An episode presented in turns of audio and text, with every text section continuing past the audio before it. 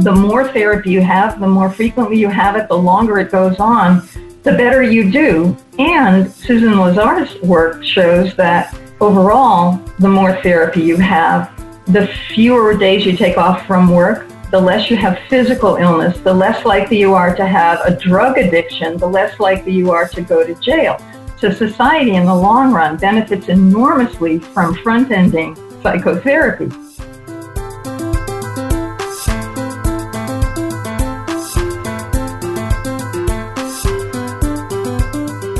Hey, everybody. Hey, everybody. Welcome to Therapist Uncensored.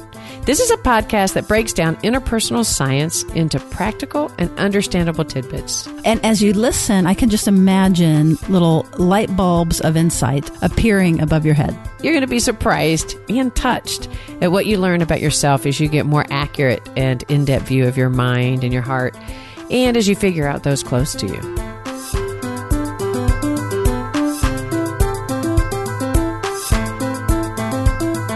Therapist Uncensored brings you decades of experience with interpersonal psychotherapy, relational neuroscience, modern attachment, and anything else they think will be helpful in healing humans. Now, here are your co hosts, Dr. Ann Kelly and Sue Marriott. Hey, everybody. I am so pleased to introduce you, our guest today, Dr. Nancy McWilliams.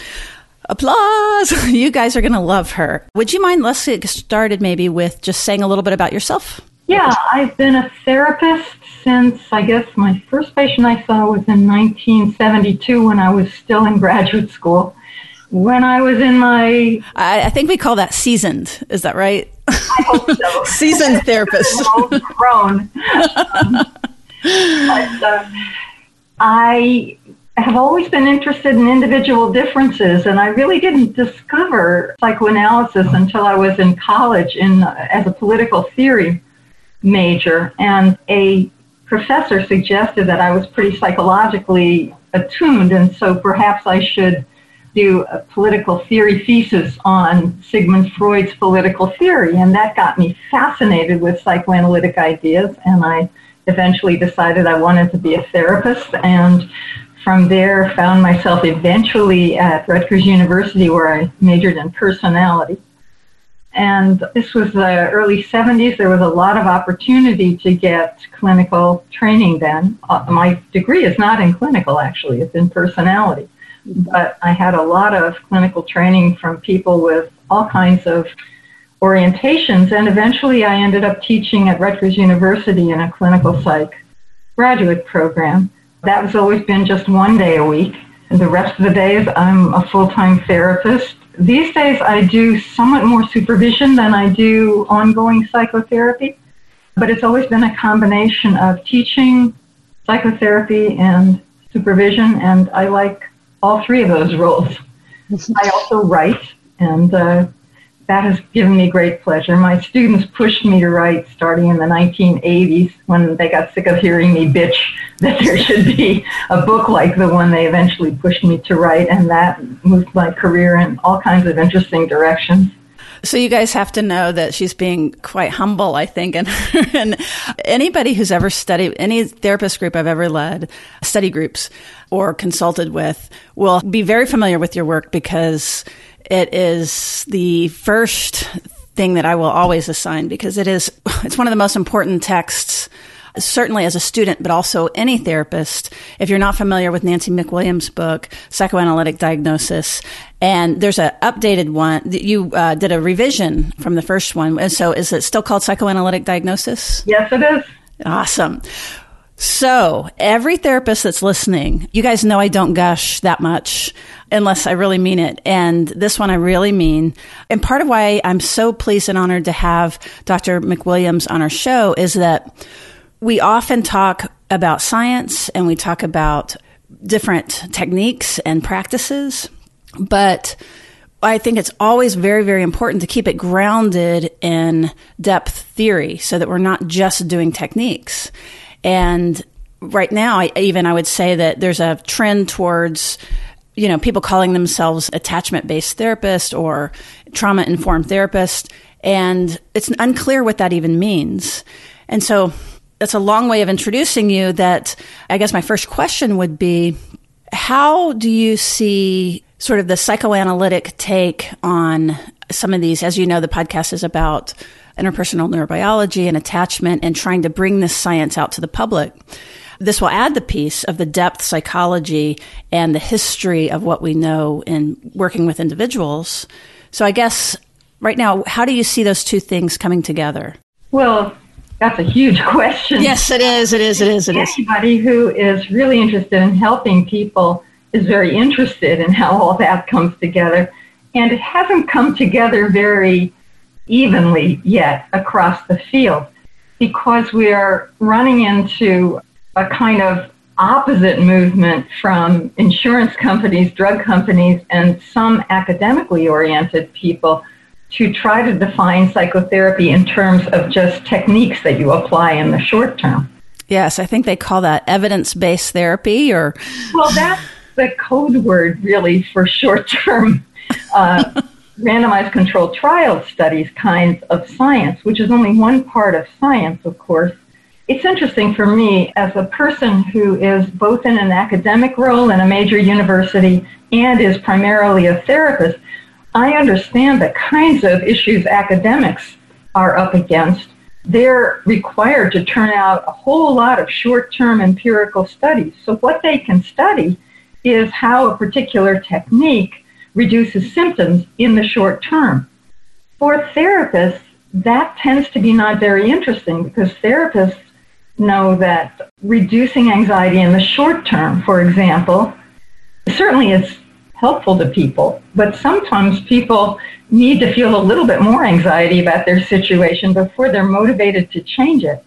Sometimes people will show on a randomized controlled trial that their Beck depression inventory score went down in the short term. But what if they're a person who's been using denial for years about a major loss and they really need to feel their sadness? They'll probably still score a little lower on the BDI, but they'll be moving forward in therapy because as therapists, what we keep our eye on are things like are we helping the patient with more secure attachment, more capacity to trust when it's realistic to trust? We want to help them with affect regulation. We want to help them with a sense of self constancy and constancy of other people. We want to help them with self esteem, with having realistic and reliable self esteem, with making decent choices in life on their own behalf, with being able to look at themselves and appreciate that other people have different subjectivities, in other words, to mentalize other people, to be resilient after stress, to accept what can't be changed, and grieve and move on. Those are larger mental health goals, and that's what most of us get in the business to help people with. There is a lot of scientific research relevant to that. Certainly, all the attachment research, certainly, all the trauma research, which is why concern for the whole person is now sort of coming back under the rubric of trauma theory or attachment theory. But you know, it's been part of psychoanalytic theory for more than 100 years. It's been part of the humanistic tradition for at least 60 years. John Norcross would be a very good exemplar of that. And he's done impressive research on evidence based relationships as opposed to EBTs, evidence based techniques or therapies there are a number of people who do research on personality, on defenses, on people's capacity to tolerate affect. There are some studies of more complex therapies like transference focus therapies, dialectical behavior therapies that look much more at the whole person also, I want to mention the neuroscientists. I'm particularly fond, I was fond as a person of the late Jaak Panksepp and all of his work about the different brain systems in the mammalian emotional system that are important in psychotherapy. So this is not new to therapists, but I think what's new is that we have to fight back against the trend of cost cutters to try to define psychotherapy as a technique that you apply to a DSM symptom complex. And I, I think talk about DSM symptom complexes too. yeah. strike that if you would like. Absolutely. Uh, we, I'm hoping that uh, we'll get to one example, even particularly that I know that you've talked about and that people are interested in is being able to break down narcissism a little bit as an example of the different kind of thinking that is typically done by people measuring it. Some of what, you know, one way I think of it is, you know, Freud was a neuroscientist, right? And so in some ways, many of his ideas are being sort of updated and validated. Yeah, and some are being scientifically disproven too. For example, he believed that trauma could eventually be remembered, and some trauma can. But in some severe trauma, the glucocorticoids that are released shut down the hippocampus, and the hippocampus is the part of the brain responsible for episodic memory, the memory of I was there and it happened to me. So you can have been traumatized and your hippocampus gets shut down and you won't ever get episodic memory. You won't ever remember yourself in that situation and remember it with the kind of vividness that most people remember ordinary experiences. But you will have body memory and you'll have emotional memory. Your body will show, as Bessel van der Kolk talks about, what happened to you in some way. And your emotional system will show you what happened. But it's a fruitless task to go trying to recall some repressed memories. And Freud actually got to that position at the end of his life in analysis terminable and interminable. He says it seems some memories can't be recalled. Best we can do is reconstruct what probably happened and help the person move on. So, in that sense, he changed his mind, but his theory still suggests that repression is a major dynamic and you have to undo it. And you can lose a lot of time going on trauma hunts. Not only that, it, it can be quite dangerous, I think. Re traumatize people, and also kind of um, the whole old movement of false memory syndrome is real. That if clients are very suggestible and memory is suggestible. And so if I'm, I'm positive that it's there and we're looking for it, you know, we can easily construct a narrative to make it all make sense. But that's very different than it emerging bottom up. Yes. I mean, what I tend to say to patients is we, we know you were traumatized. Pretty sure you were sexually traumatized. But we may never know by who or under what circumstances, and we don't want to come to any false closure. This was something that Freud himself came to eventually. He originally believed that all so called hysterical symptoms were caused by childhood molestation, and he eventually decided that although he didn't throw that out as a probability, he decided that sometimes what the patients had present were, were what he called screen memories. So 100 years later, we went through the same transition from when we first rediscovered dissociation and childhood trauma in the 80s, when Sybil came out, when the Vietnam vets started to talk, when feminists started talking about how common sexual abuse in childhood is, we sort of rediscovered there were dissociatively organized people out there, dissociatively damaged people.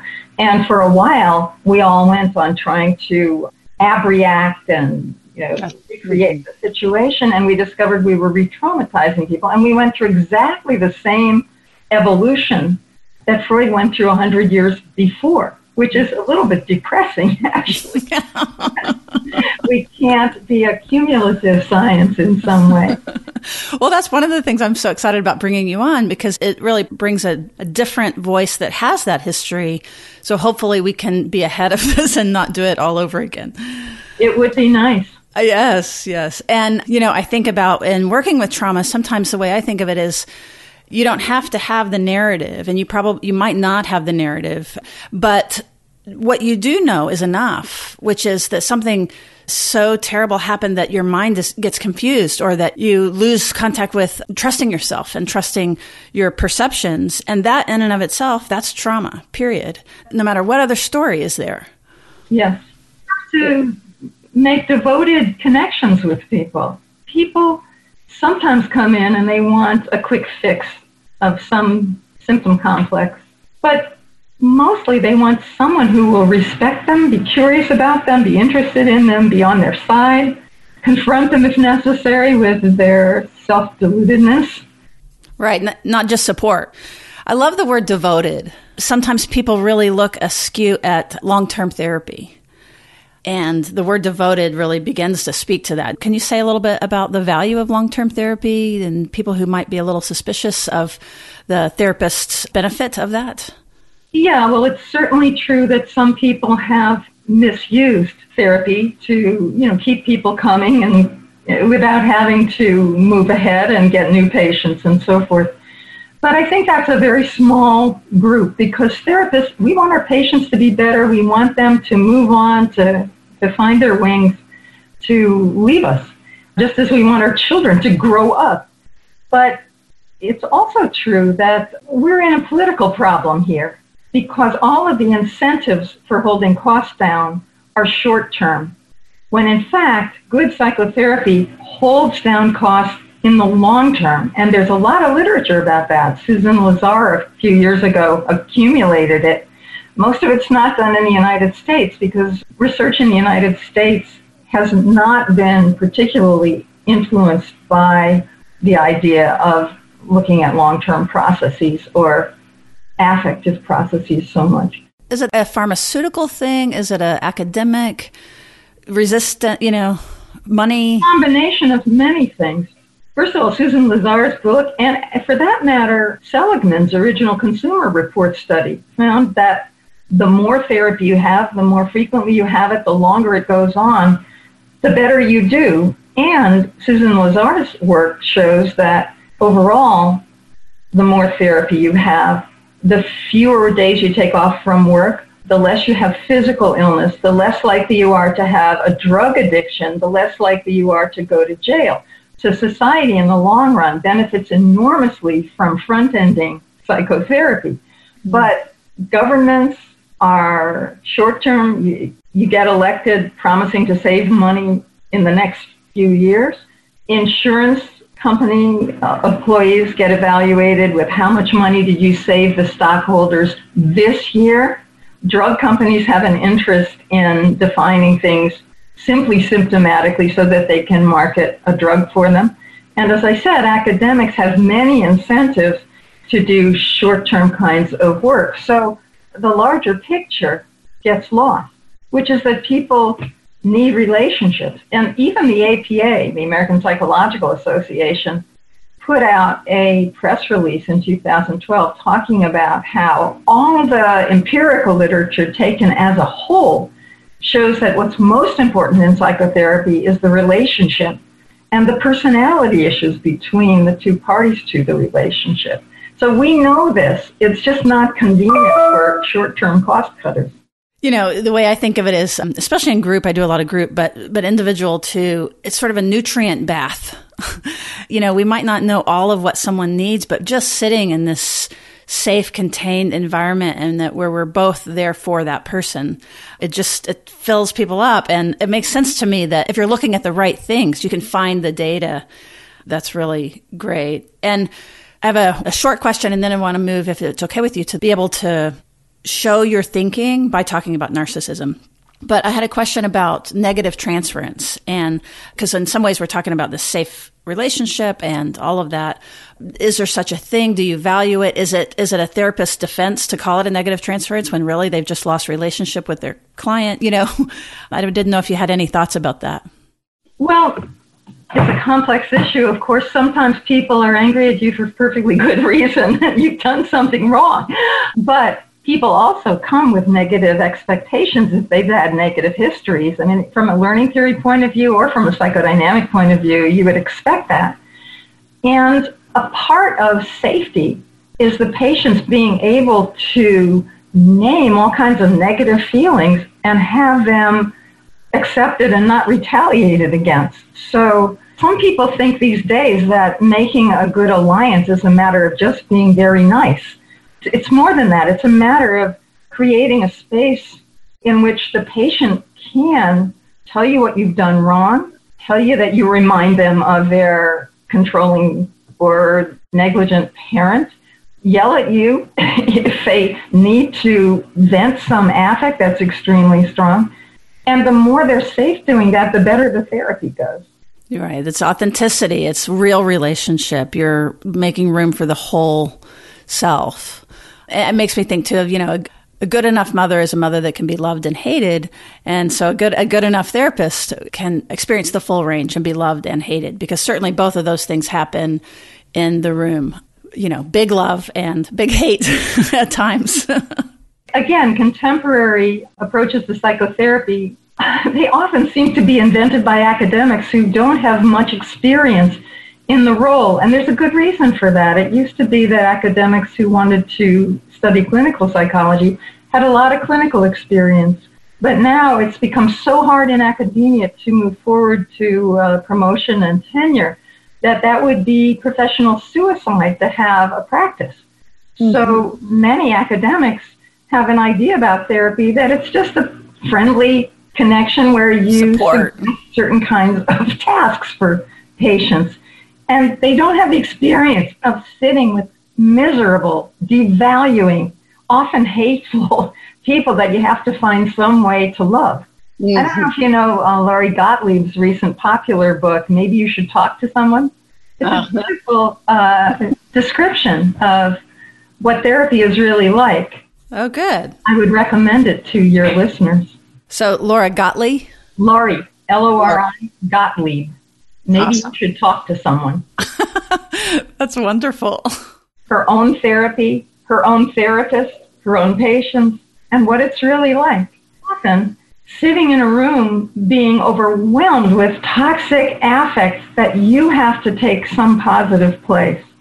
There is wonderful research on that in Germany, by the way. Rainer Krause videotaped therapists and patients and the therapists had different theoretical orientations, but they were all experienced therapists. And the patient had treatment resistant problems. In other words, they had flunked a couple of previous therapies. and he videotaped these therapeutic couples, and he found that in those therapies, where both the therapist and the patient agreed that significant progress had been made, what the video showed was that the patient came in with one affect on their face, and the therapist briefly marked it on their face, but their face showed something different. The, the therapist responded with what Krause called abnormal affect. Because what's normal is if somebody's enraged at you, you get enraged back and you defend yourself. Or what's normal might be if the person comes in feeling terribly shamed and talking about being a loser, that the therapist feels contempt for this shameful person. But in psychotherapy, we don't do that. We take in all the bad stuff. The patient is in a rage. We might show curiosity on our face about what made them so angry. How can we understand that better? Or if they come in feeling shamed, we might show anger that somebody shamed them instead of what they're expecting. So at a completely nonverbal level, there's an affective right brain to right brain communication going on that's disconfirming the patient's expectations. That is so important what you're describing. And that's what makes it therapy rather than just support is that we're intentionally moving the person along and giving, I think of it as scaffolding. And by them evoking something different than normal, like what you would do in a supportive therapy, either a fake, everything's fine, like we have to be in it enough to be able to make that connection and then help them move that's that's the way I think. That, a that's lot beautiful. Of training to learn yes. how to do that, and that's why it's so exhausting to be a therapist because it's not normal to take in all this negative stuff and keep in a disciplined way finding the lovable person under there, finding a way to take it somewhere positive. Absolutely. And, you know, one of the, I can't remember who there had a really good article on this, but that part of what we call difficult patients typically are the ones that evoke parts of ourselves that we don't like, our own ugliness, our own badness, all of that. And again, that goes back to long term treatment, but also long term treatment of ourselves, you know, us doing our own work and really, you know, a lifelong process. I would say. Yeah, but even in short term treatment, it's valuable to be short intervention. You can help a person turn just a couple of degrees a different way. Just because I'm an analyst doesn't mean I have the contempt for all the short term treatment. I think they're very often extremely helpful to people. It's yeah. just what we look at is a little bit different yeah. from what most researchers study. Yeah, I totally agree that even in the short term, if you're aware and sensitive to the unconscious and to defenses and things like that, you can still do the short term work, but you'll just be that much more effective. I, I think you um, will be more effective if you get a sense of what are this patient's defenses and how can I take those into account because some things that I might say would just get them to be more defensive, even if they're right and brilliant. So you mentioned narcissism with narcissistic patients, for example. You can't just say to a narcissistic man who's very arrogant, oh, I think you've got, you know, some social anxiety. he will feel criticized. He will devalue you. He'll probably leave the treatment because he's not there to find that there's anything wrong with him. He's trying to protect a grandiose sense of himself. You might be able, though, to make some kind of dent by saying something like, you know, and it has to be true, by the way. You're such an interesting person. You're so competent in the world. You've accomplished so much. You're very socially uh, competent. At the same time, I, I think I'm sensing that you have some social anxiety. No one would ever know it, but am, am I right about that?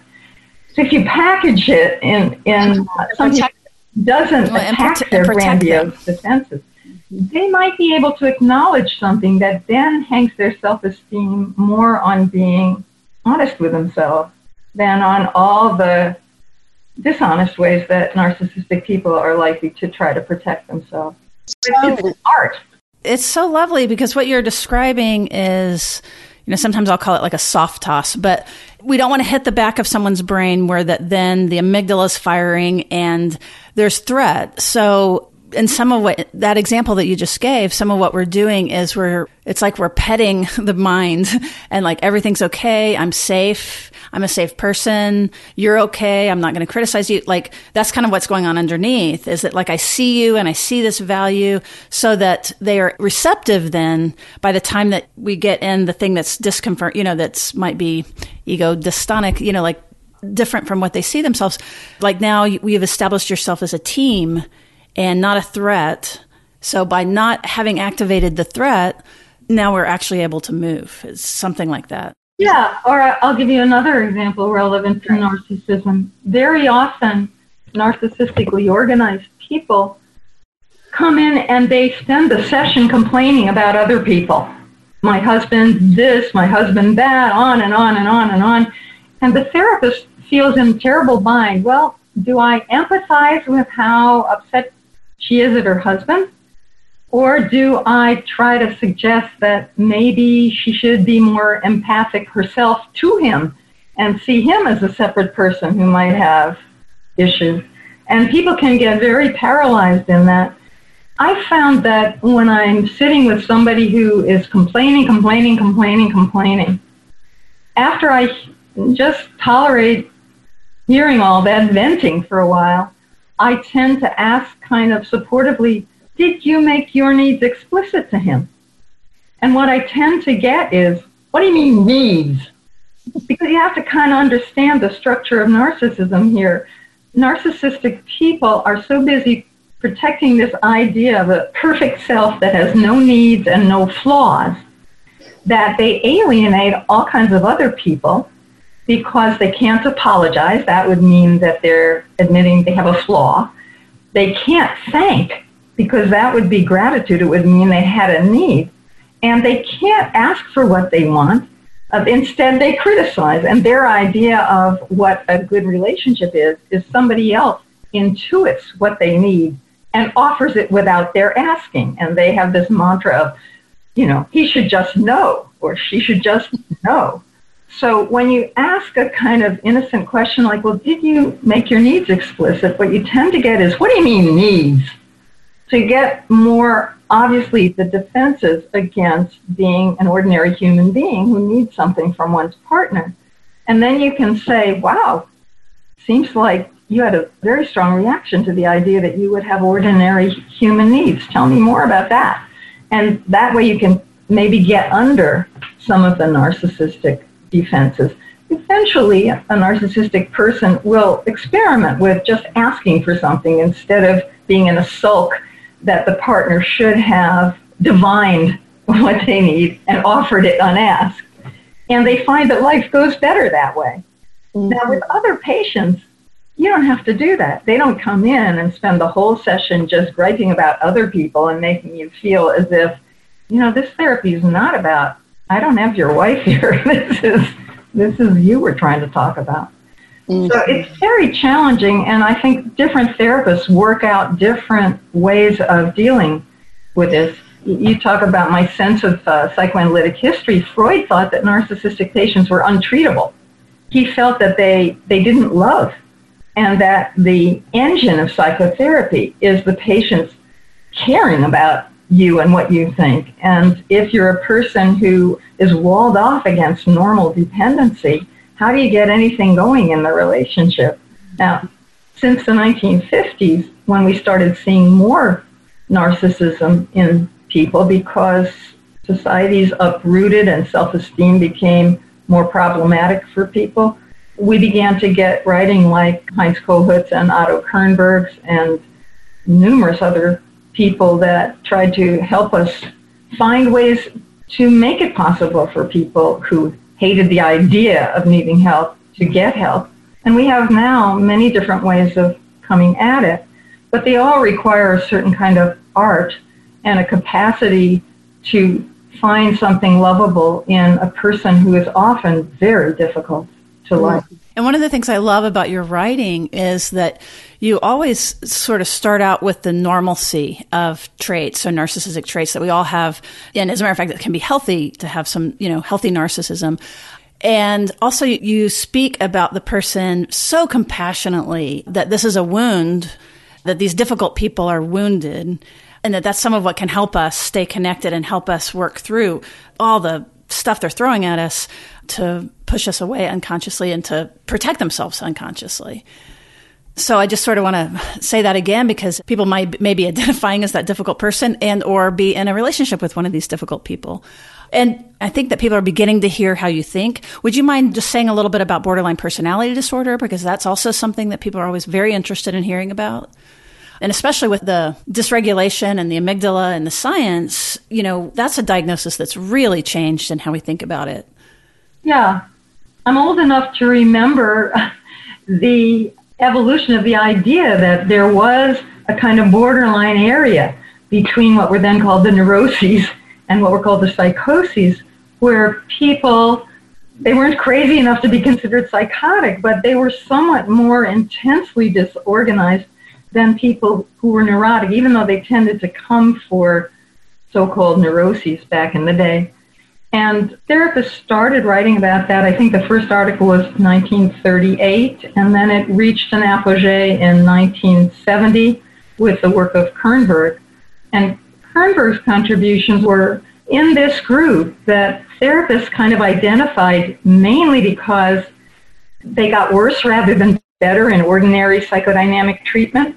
I mean, Marsha Linehan can tell you how completely useless her ordinary psychodynamic treatment was for many years and how she just made a pledge that if she ever got out of it alive, she would develop a therapy for people like her. I admire her very much for that. Mm. I also admire Kernberg for picking up things like there's a problem of self cohesion in people that we, we think of as on this borderline. And there's a tendency to use more primitive defenses, like splitting into good and bad, like primitive forms of projection, where the therapist may be all bad, the patient may be terrified of being victimized, and so on. Mm-hmm. Um, but they, they haven't lost touch with reality. They're people who are in the same consensual reality with the rest of us. And one of his contributions that I found extremely useful was that prior to his writing, people thought that, oh, well, maybe what we mean by borderline is people who are on the border of schizophrenia. And so we have to treat them like people whose defenses are very fragile and you don't want to undo them. And Kernberg's contribution was people that we have come to think of as borderline, they don't have fragile defenses. They have powerful but primitive defenses. And you really have to engage with them or else you're just, if you just tell them, well, what comes to mind about that? How are you feeling about that? It just goes on forever. And he began recommending that you work much more in the here and now, that you not try to figure out all the problems of the family at the beginning of therapy because you have people who are needing to make their parents all good, all bad, or, or, or they're completely vague about them. And he was the first one to try to develop a more focused therapy for the kinds of problems that people that had come to be seen as borderline present. When they did DSM 3 in the 1980s, the story behind it is that the people who were more clinically oriented in the task force on personality disorders said, you know, you can't just label different kinds of personality without looking at whether the person's more at a neurotic level or more a borderline level because we've learned that you work very differently with borderline patients. You don't put them on the couch. You don't make the same kinds of interpretations to them. And the DSM people didn't want anything dimensional. I mean, they didn't want the idea that this is a kind of level of organization between neurotic and psychotic. But there was enough empirical data about this group that had come to be called borderline that they couldn't say that there's no evidence base for this concept. And they defined a type of personality that they called borderline, which really we would have up till then called um, a more severe version of hysterical psychology. The version of borderline that involves a very dramatic kind of quality, intensity of affect, some exhibitionistic behaviors, acting out, that kind of thing. And there was better research on that because people had studied borderline patients in hospitals and that those were the behaviors that were most upsetting to them. But up till then, we'd had the concept that there were people in the more schizoid or avoidant realm that could be borderline, or obsessive compulsive people who could be borderline, and so on. So I much prefer the older concept that basically says, you know, you're struggling with earlier stuff, with basic attachment issues, probably trauma. I mean, there's now a lot of study of, of the DSM version of borderline that finds very significant trauma histories in almost all people with that diagnosis. I'm thinking of Russell Meares's work, for example. So there has been, to some extent, a slow integration. The literature on severe trauma and the literature on borderline psychology, which at one time did not exist. I remember having a, uh, a seminar with James Masterson, and he was talking about his theory of how people became borderline, which had to do with mothers loved it when the kid was sort of symbiotically attached and then started punishing the kid when they started to separate. A theory I don't agree with, but it led to a certain kind of technique that was people were finding very helpful. And I remember someone in the class saying, well, what about early sexual abuse? Couldn't that contribute to developing a borderline personality? And Masterson said, That's interesting. Nobody's ever asked me that question before. This was probably around 1976. and that we've seen a sea change in that. Mm-hmm. That's a radical change. We were looking developmentally for everything. I mean, our technology has gotten better as far as what, like you're saying, like what to do and how to treat. And the compassion is back, you know, because borderline used to be such a throwaway diagnosis. And now I, I, really see it as it's like the mind has been impacted by the trauma. And so we see these more primitive behaviors only because it's a, again, it's a bottom up thing. And which is why that we, the treatment has to be a little different. Yes. You never should have made it a wastebasket category. That's just a way of saying some people are too difficult to pay any attention to. Or it's a way of saying, I don't know how to fix you, so, and I don't want to feel that, so, so off with you. it has to be all you. We've talked a lot to the therapists out there, but for the folks that are either in therapy themselves or a ton of people that are watching that are working on their own stories, from a master clinician, what would you advise for people to get the most out of their therapy or any close relationship that they're in? Do you have thoughts about that? I've never been asked that question, actually. The first thing that comes to mind is try to be brave enough to be honest. It's amazing how many people keep secrets from their therapist. And despite the fact that we may be very intuitive, sensitive people, we often are completely blindsided when they finally tell us. As a person trained as an analyst, I'm still kind of a devotee of Freud's basic rule try to say everything. Now, in your relationships with your partners, your children, your colleagues, you can't say everything, but you can try to be honest in ways that are tactful and that will bring you closer than if you start walling off. And one of the ways you can use therapy is to try to figure out ways you could actually say what you're feeling that won't be taken as an attack. You mentioned that we treat a lot of people who are in relationship to people with narcissistic issues. I enjoy working with that group because I can coach them a little bit about I mean, very often, let's take the common situation of a narcissistic, let's make it a narcissistic man whose wife is always trying to do right and she keeps getting criticized. And back in the day, he idealized her, and so she felt love.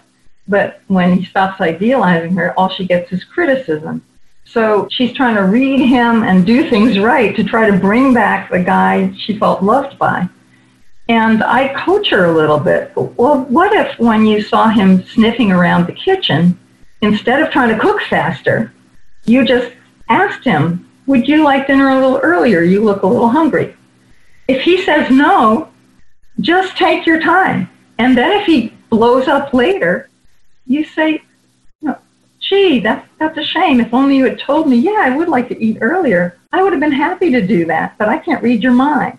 Mm-hmm. And eventually, in my experience, a narcissistic person, when people don't try to act on the narcissistic person's idea of how they should be, but instead, simply and without apology, things like, well, you know, when you brought me the flowers, but you didn't apologize, it was hard to warm up to you. If you had just said, I'm bringing you flowers because I don't feel good about how I treated you, that would have made all the difference eventually that goes in. Mm-hmm. You know, in the areas where narcissistic people can't express gratitude or can't express regrets, you can help them learn how to do that. And they actually like themselves better because they are being more honest when they do that. Right. I think that's real. And they can feel people on eggshells and things like that around them. And I, I was imagining this uh, patient that you were describing, you know, this imaginary patient that you were describing. And I was like so rooting for her because I can also was empathizing with how hard that is on her and how easy it would be to take in that criticism and to, you know, get disorganized herself. So I was really happy that, that this imaginary person was seeing you because I was imagining you keeping her together. and it takes that. It really takes that. Because we're not going to be able to generate it from inside of ourselves. That's where the relationship comes in. Most of us will not be able to just have that natural, you know, nurturing voice naturally happen or that dose of reality come in that you could trust. So that's beautiful. Now, you mentioned doing consultation. Is that anything that you do more widely than locally, or is it all live or?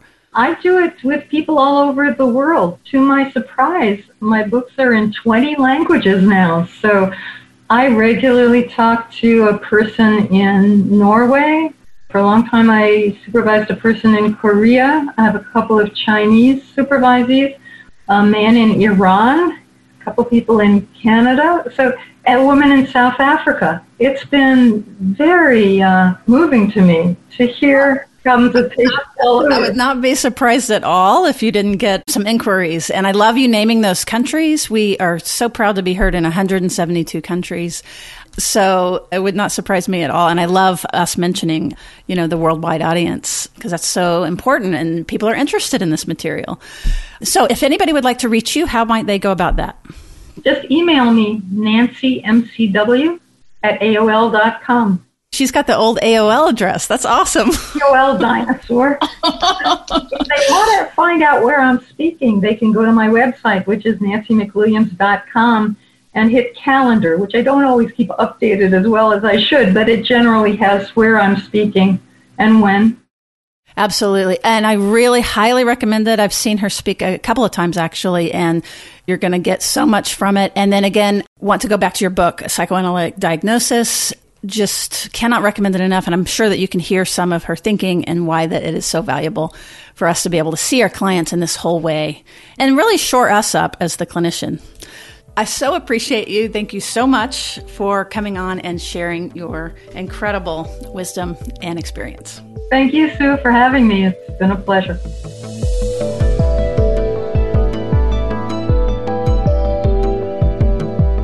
Therapist Uncensored is Ann Kelly and Sue Marriott. This podcast is edited by Jack Anderson.